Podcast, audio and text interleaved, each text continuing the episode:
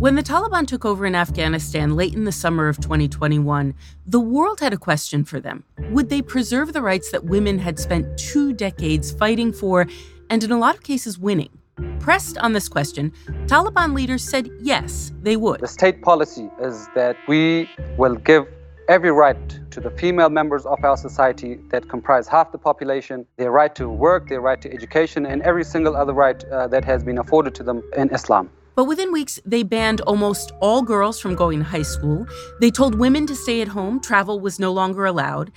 Women were banned from appearing on TV dramas or traveling more than 45 ish miles from home without a male chaperone. And then late last year, another huge blow. One that has the potential to affect not just women, but everyone in Afghanistan who relies on humanitarian aid. That's coming up on Today Explained.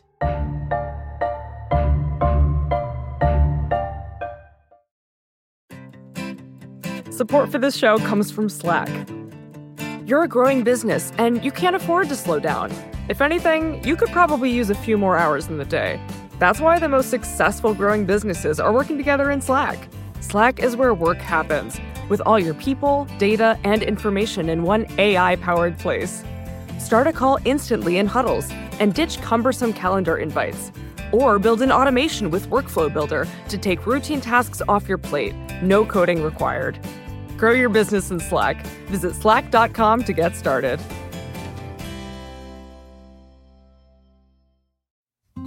Support for this show comes from Sylvan Learning. When children love learning, they can tackle any challenge life throws at them. Sylvan's Insight Assessment can help you determine if your child is ready for what's ahead.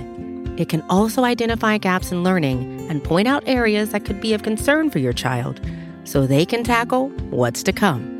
And right now, it's the best price of the year at $29. Go to sylvan29.com to learn more and get your child's assessment for only $29. That's S Y L V A N 29.com.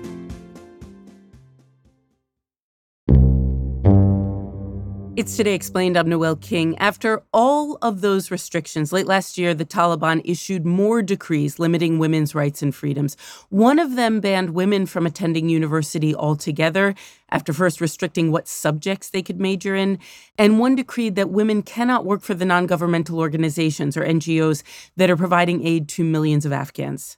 According to Taliban's justification, there are jobs that women are not fit for them and they started from women's employment in security and defense sector, of course. Hosna Jalil was Afghanistan's Deputy Minister of Women's Affairs and Deputy Minister for Interior Affairs. And as you might guess, she thinks these restrictions on work are ridiculous because for 20 odd years, Afghan women did many types of jobs. We did have women in police forces, we did have women um, in the army, we did have women in the intelligence services, and we had civilian women who have been working throughout the institutions in terms of service delivery to the forces. And then we had 28% of the uh, civilian c- civil servants in Afghanistan's government. So they are banned from all those, I would say, opportunities.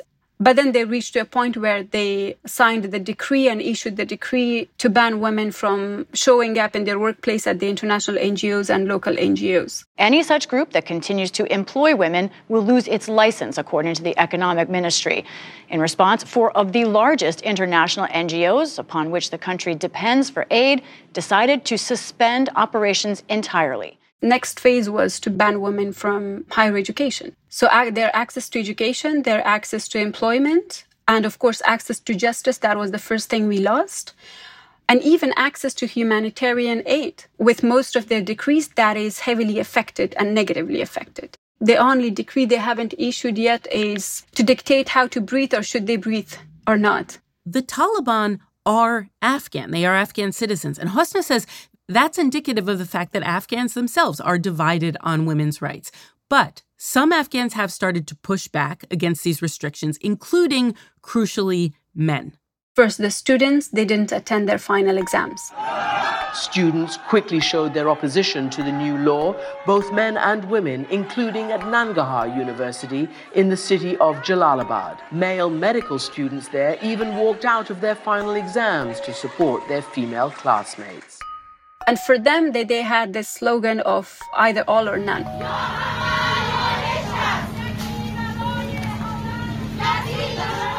And then the university professors, tens of them, resigned from their positions. They're not going to teach at, at universities. I'm a professor. Today, I've brought my teaching diplomas and my doctorate. From today, I don't need these diplomas anymore because this country is no place for an education. If my sister and mother can't study, then I don't accept this as an education. I will tear this up. And then, of course, women have always been on the street, and then men joined them. It was a bright spot because we have never had men taking the initiative to stand for women's rights in the past, and so loud and being beaten by the Taliban.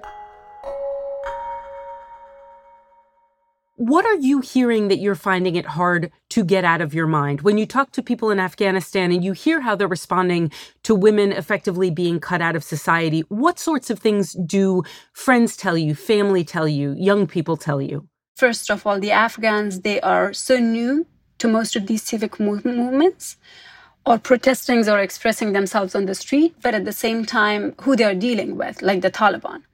Is that the right way to um, express themselves or to react, or there's a better way to, to react through the system or to work through different factions of the Taliban? Maybe there's someone in the Taliban who disagrees with it, and, and let's build on that, which is, of course, another complicated situation so that that's the first reaction like what should we do so that we can get a, a reverse in, in that policy or that decree? But then at the same time they're hopeful for the next three months because it's their winter break. In afghanistan we have the three months winter break. So for them because the decree is issued at the end of the fall semester if the reaction is strong enough then we do have the chance to reverse the uh, decree or the policy if a young woman chose to go into university anyway, what would she be risking? If she said, I'm, I'm not going to, I'm not going to pay attention to this. I want to go to school. I'm going to school. What would likely happen? Based on what the Taliban have done since the last one and a half years, to my friends, to my ex colleagues, to my very close, I mean, women who are really close to me emotionally, what they have done to them, they will not be allowed from the doors to enter the university campus. If they would resist, of course, they would be arrested. They would be detained, they will be raped, and if they would raise their voices or they express themselves, they will be killed brutally. The Taliban have banned women from working for NGOs. And as a result of that, as a way of pushing back, some of those organizations have said, we won't operate in Afghanistan. Do you think that is the right decision given what's at stake here, which is that millions of Afghans are dependent on those organizations for food and for basic services? I think, as painful as it sounds to support the decision of the international NGOs, I do support that decision. Wow. I mean, since the very first day. The reason is because, first, how is that possible to serve women without engaging women? Plus, the last 20 years, I've witnessed and I've worked with most of these women that women have been the voice and leading the initiatives to make sure that women are having access to those resources, the resources available through international NGOs or the aid, the vulnerable groups, the marginalized groups, and the children. And those are the main victims of the uh, situation, right? The humanitarian crisis. If the Taliban are banning women from working for those international NGOs to deliver humanitarian assistance, it basically means that international NGOs are allowed to serve only men and boys in Afghanistan. And if it's not for all, it should be for none. But at the same time, I also think that if the pain is shared, then there will be a collective voice. If men go through the same thing, then they should also stand for women. If aid organizations stop providing services to both men and women, the men will eventually have to say something. That's correct. Do you have family in Afghanistan that depend on these NGOs? I do. You do. And and you still believe that what it's going to take is everybody essentially needs to take this hit so that the men will stand up. In Afghanistan, women has never had anything equal to men. Never for the international NGOs, most of the funding for these international NGOs are coming from democratic countries and from people who believes in democracy, who believes in gender equality. How can they justify serving only men in Afghanistan? I mean, it's just just putting my my um, feet in, in their shoes. How can they justify spending that money only on men in Afghanistan? It, it just affects their core value. It, it, it affects the, the reason why they are in Afghanistan. You were in Afghanistan at a time in which women achieved extraordinary gains. Is there any hope of going back to the way it was when you were in government, or do you think Afghanistan is essentially going to be stuck for many years in the way that it was in the 1990s? The first option that the, that the women would start from where where we left in, in August 2021, that's that I mean that's not possible. But when it comes to would Afghanistan be stuck where it was in, in 1990s, I would say no. The Taliban are, are, of course, the same. I've never thought that the Taliban has ever changed. But Afghanistan has definitely changed. I was a child under the previous Taliban regime, and the, the, the entire nation was silent because they had gone through civil war, and that was worse than the Taliban regime. And then they had the Taliban regime. So there has been more than a decade where they didn't have any sort of stability. So the people have been pretty much silent and things had been normalized. The level of violence, the level of, um, I would say, brutal treatment of the Taliban, their, their policies, they had somehow been normalized for people. But now it's different. You see men and women both together are, are reacting to the Taliban's decrees and they're pushing them back. But at the same time, they're connected to the world. They can see what's happening outside the world. Back then, Afghanistan was entirely locked. But Afghanistan and the people, they have changed. And the generation is a different generation. So there will be certain pushbacks. The Taliban has to open up at some point in time. But we can't go back where we uh, were in, in 2021 in terms of the progress we had. Coming up, not all of the Taliban are hardliners. A look at what it might take to get moderates in a position to make decisions.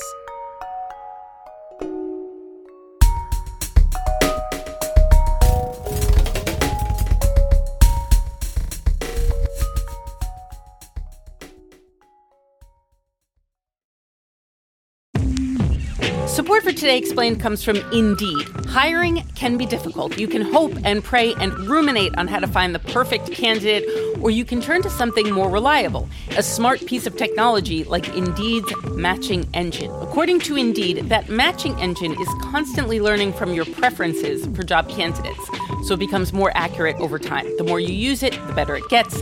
Indeed also lets you ditch some of the busy work, scheduling, screening, messaging. According to Indeed data, they have over 350 million global monthly visitors. They also did a survey that showed 93% of employers agree that Indeed delivers the highest quality matches compared to other job sites. Listeners of Today Explained will get a $75 sponsored job credit to get your jobs more visibility at Indeed.com slash Today Explained. You can go to Indeed.com slash Today Explained. Let them know you heard about Indeed on this podcast. Indeed.com slash Today Explained. Terms and conditions do apply. Need to hire? Asks Indeed. You need Indeed. Support for the show comes from Shopify today. Shopify is, of course, the global commerce platform flexible enough to help your business sell at every stage of growth. You know that friend of yours who's like on that next level yoga, who's like doing backflips? That's like Shopify when it comes to helping your business sell at every stage of growth. No matter what you're making, Shopify can help you turn browsers into buyers and sell your products everywhere from their all in one e commerce platform to their in person point of sale system. Shopify offers the flexibility to support your operation. And right now, they're offering Shopify Magic, an AI powered helper created to give you a little boost and help you stress less and sell more. Sign up for a $1 per month trial period at shopify.com slash explained. Go to shopify.com slash explained now to grow your business no matter what stage you're in. Shopify.com slash explained.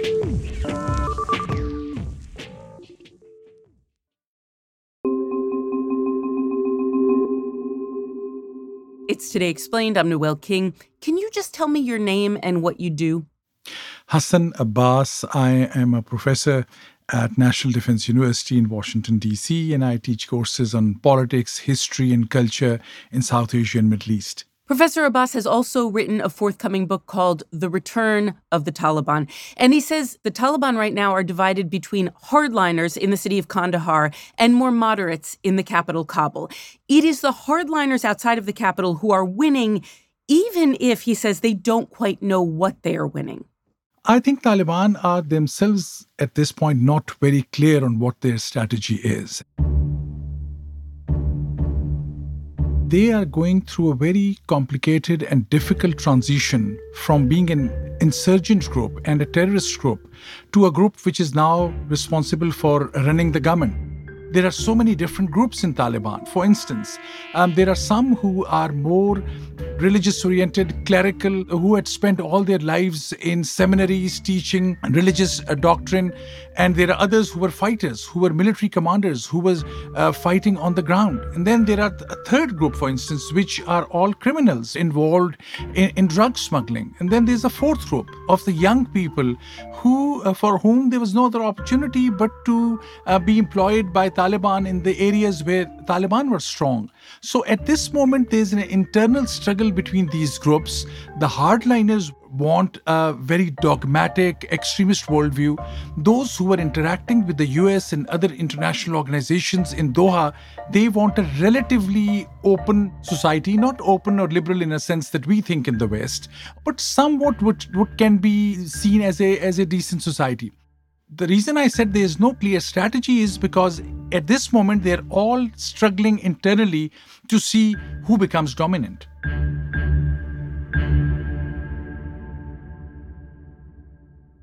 Can we assume that the hardliners within the Taliban are winning?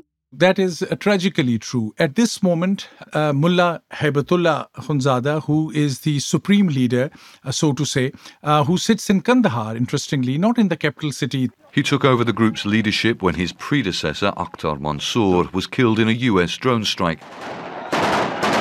He has authority over the Taliban's political, religious, and military affairs and is from one of the most powerful Pashtun clans. And this is more like following the Iran model, if I call that, where there's a supreme leader.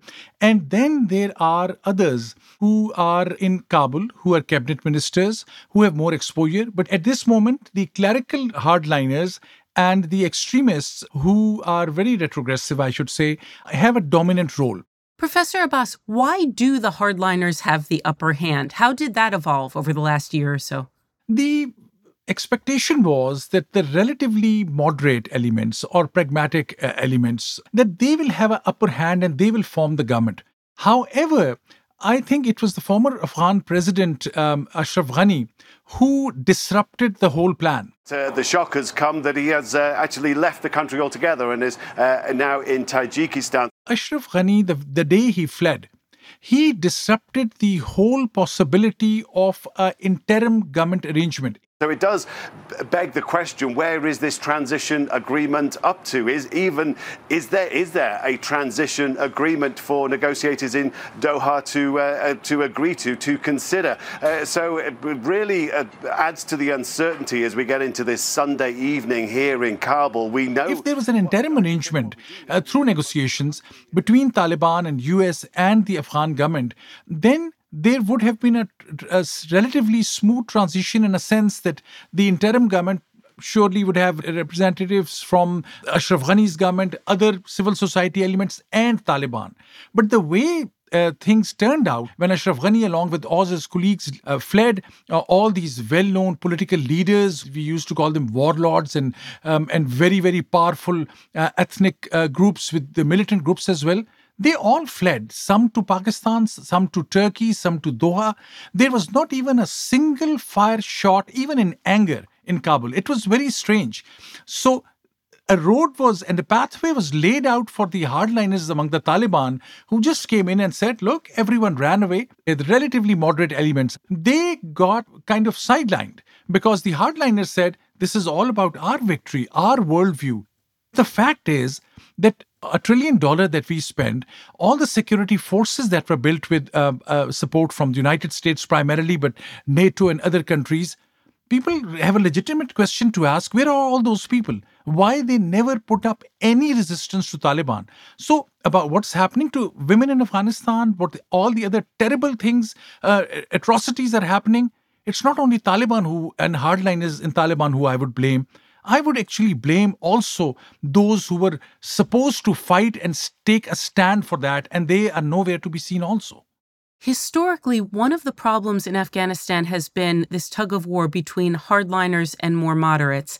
And we see what happens when the hardliners win, as they have in this case. What would it take for more moderates within the Taliban to be the ones making the decisions?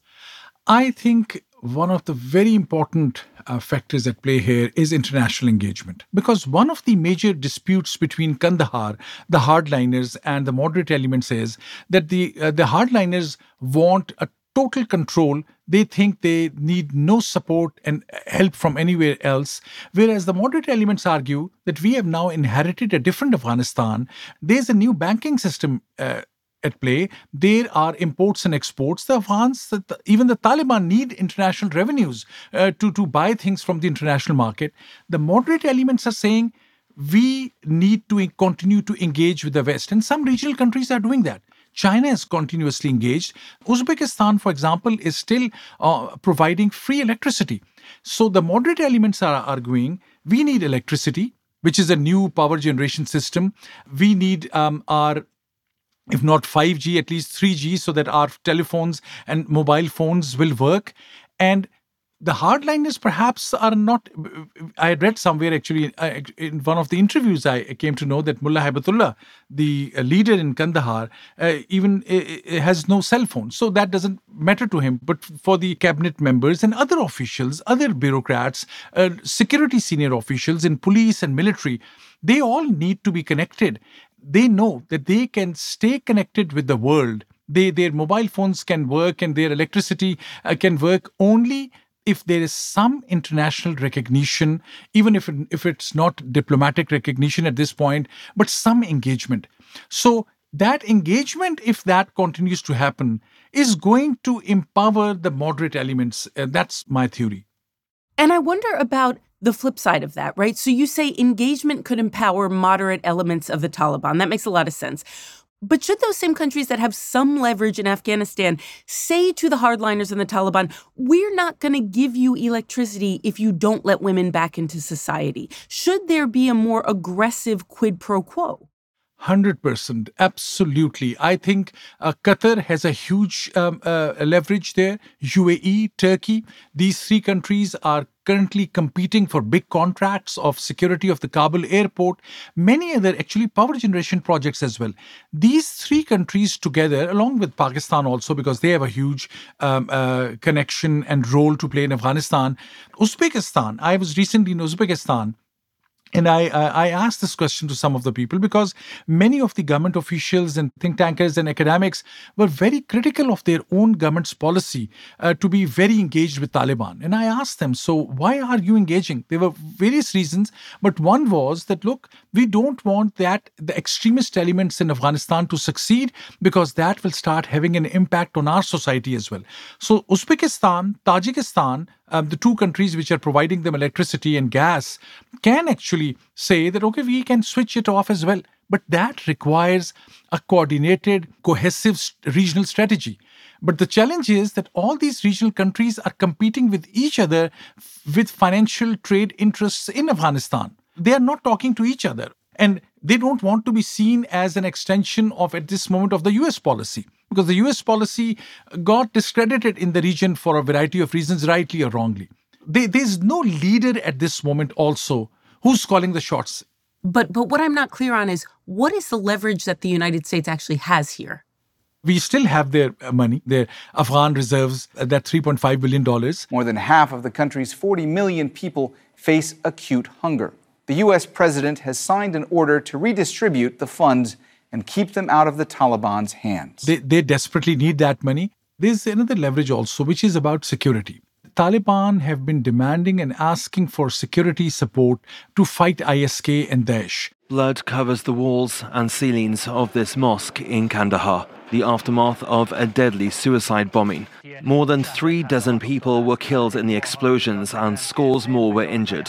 The so called Islamic State group has said it was behind the attack. The Taliban consider IS their enemy and have vowed to hunt down the perpetrators and bring them to justice under Islamic law. I find myself, um, unfortunately, feeling very, very pessimistic, if only because of what has happened in Afghanistan over the last couple of decades. And, and if only because it seems like women at the moment just do not have a seat at the table. Is there any part of this that makes you optimistic? Pessimism uh, is no answer, uh, is no policy answer. Uh, p- pessimism uh, takes us in a totally different direction. So I am optimistic for two or three primary reasons. If, even if Taliban have not changed in their ideological sense, Afghanistan has changed. The tens of billions of dollars of in investment in building new institutions in Afghanistan, I think they will show an impact at some point on social media every day we are hearing from local afghans who are getting us these small clips. And this is afghan diaspora which is very active as well. This is new.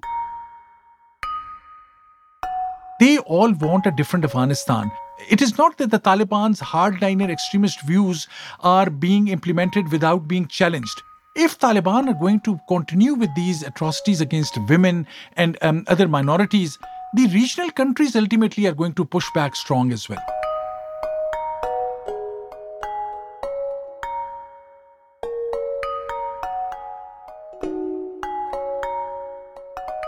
Professor Hassan Abbas, his forthcoming book is The Return of the Taliban Afghanistan After the Americans Left. And earlier we talked to Hosna Jalil.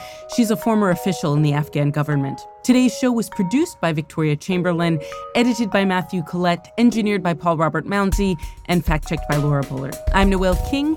It's Today Explained.